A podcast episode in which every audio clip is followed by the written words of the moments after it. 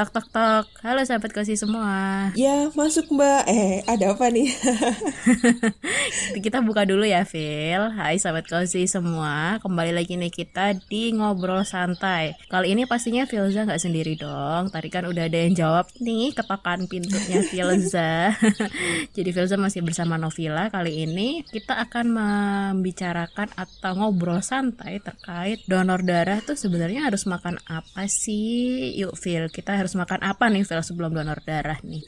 Jadi makan apa ya Mbak? Makan apa aja deh Mbak? Makan ati juga boleh loh. eh, tapi beneran loh ini beneran ati ayam serius. Villa beneran ini Villa nggak bohong. Waduh, percaya deh kalau Villa yang ngomong deh.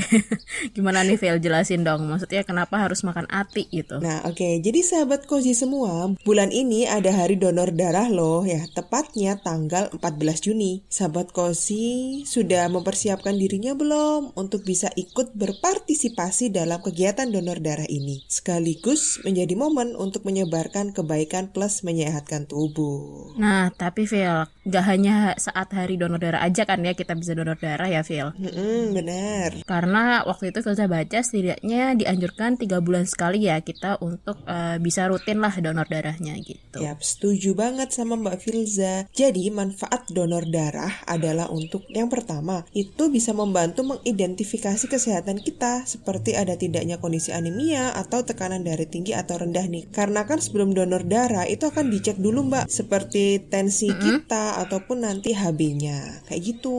Terus yang kedua itu bisa untuk manajemen berat badan. Nah, jadi ada nih sebuah studi tahun 2012 yang menunjukkan bahwa dengan donor darah secara rutin itu dapat membantu mengidentifikasi kondisi obesitas atau berat badan lebih. Karena kan di awal memang harus ditimbang dulu nih sebelum donor darah.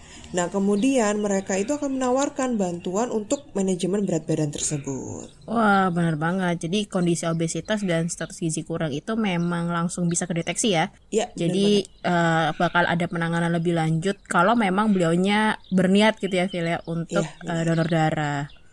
Okay. Terutama jika masalahnya apa udah terkait kesehatan juga ya Mbak. Mm -hmm, bisa langsung kedetek ya. Iya benar. Jadi selain itu yang ketiga itu juga uh, bisa mengurangi kadar zat besi bagi mereka yang menderita hemokromatosis. Yang keempat bisa menurunkan tekanan darah. Wah masya Allah banyak sekali manfaatnya sebenarnya ya untuk uh, kita rutin donor darah gitu. Makanya kenapa direkomendasikan gitu kan. Nah sekarang Phil gimana caranya kita nih ya mempersiapkan nih atau uh, mempertahankan diri kita supaya aman nih HB-nya atau hemoglobinnya. Soalnya biasanya nih kalau dengar-dengar dari teman-teman yang suka rutin donor darah tuh mesti kendalanya itu adalah HB gitu. Kadang kayak ah aku nggak jadi nih donor darahnya. Yeah. Kenapa? Iya, soalnya HB-nya yeah. kurang nih. Nah, itu gimana nih?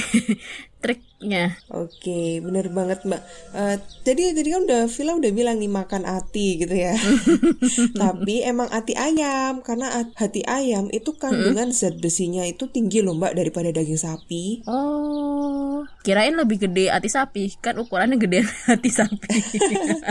jadi gini contoh ya ati ayam 100 gram nih, mm -hmm. zat besinya itu bisa sampai 6,5 miligram. Oke. Okay. Sedangkan daging sapi itu 3,5 miligram gitu gitu. Jadi perhatian perhatian ini itu mm -hmm. lebih tinggi daripada si daging sapi untuk kadar oh. zat besinya. Jadi walaupun ukurannya gede tuh tidak menjamin bahwa zat besinya lebih banyak gitu ya, Phil ya? Iya benar banget.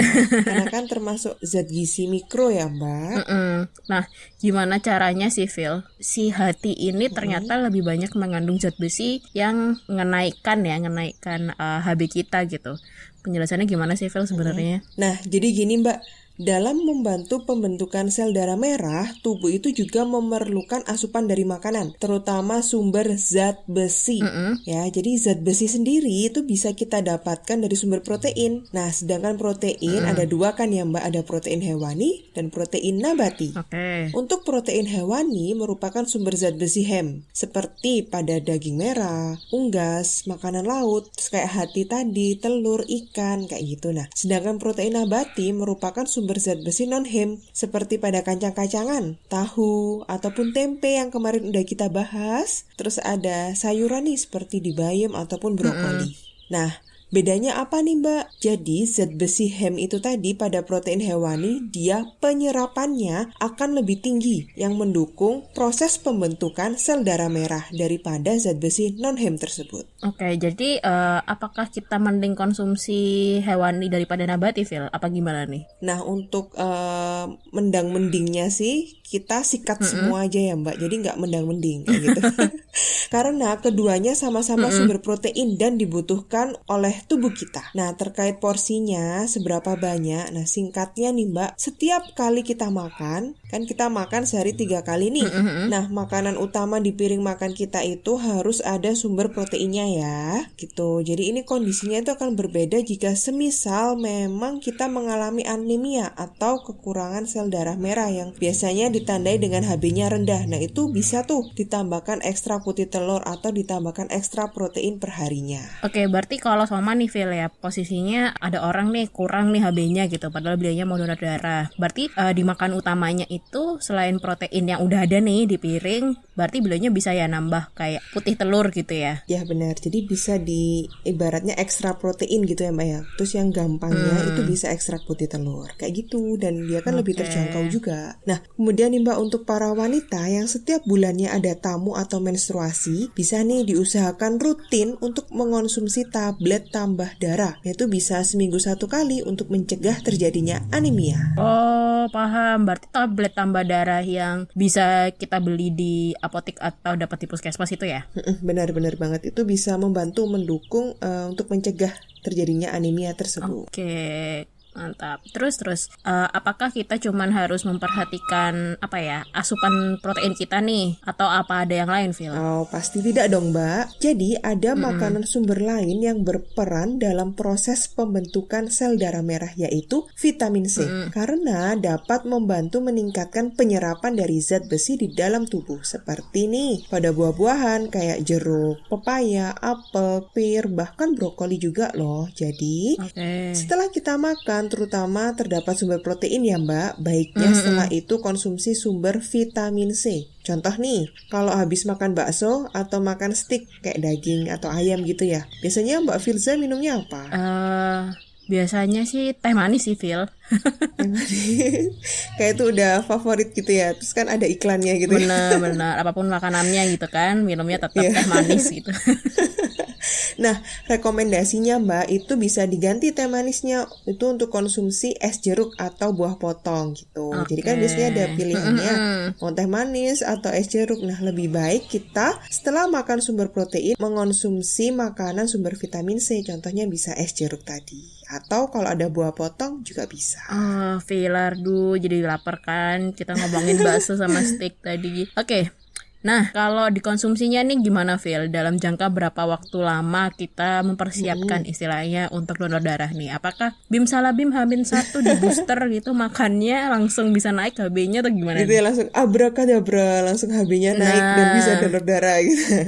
Benar. nah, jadi pembentukan sel darah merah di dalam tubuh kita itu membutuhkan waktu 120 hari, Mbak. Oh, wow, lama juga ya. Nah, iya benar. Jadi kita itu harus mempersiapkan dari jauh hari sebelumnya Oke. Okay. Tapi mm -mm. nih, jika sudah dari awal pola makan kita itu sudah baik nih, sudah sesuai dengan kebutuhan kita dalam sehari, mm -hmm. terus uh, udah sesuai rekomendasi setiap sehari tiga kali konsumsi protein hewani, insya Allah aman lah. Pokoknya kita tetap mengonsumsi sesuai dengan prinsipnya yaitu gizi seimbang, tuh ya. Jadi terapkan pola gizi seimbang dan variasikan makanan setiap harinya. Maka pembentukan sel darah merah di dalam dalam tubuh kita juga akan mengikuti. Jadi amanlah nanti kalau mau rutin untuk donor darah. Siap, siap, siap. Jadi, sahabat Kozi, kalau pengen donor darahnya rutin nih, jangan lupa ya, kita harus memperhatikan asupan makanan yang sudah tadi dijelaskan oleh Villa. Nah, sebenarnya banget. Untuk uh, sahabat Kozi yang masih kepo nih, kira-kira gimana sih makanan yang bisa ningkatin zat besi kita atau HB kita gitu kan? Terus tadi tips-tipsnya yang konsumsi vitamin C segala macam nih, kalau lupa bisa lah tengok-tengok dan kepo Instagram kita di @konsultangizi. selesai sudah dan terjawab sudah rasa penasaran sahabat Kozi dan Vila eh, dan Filza. Kok Vila? Vila kan yang ngasih tahu ya.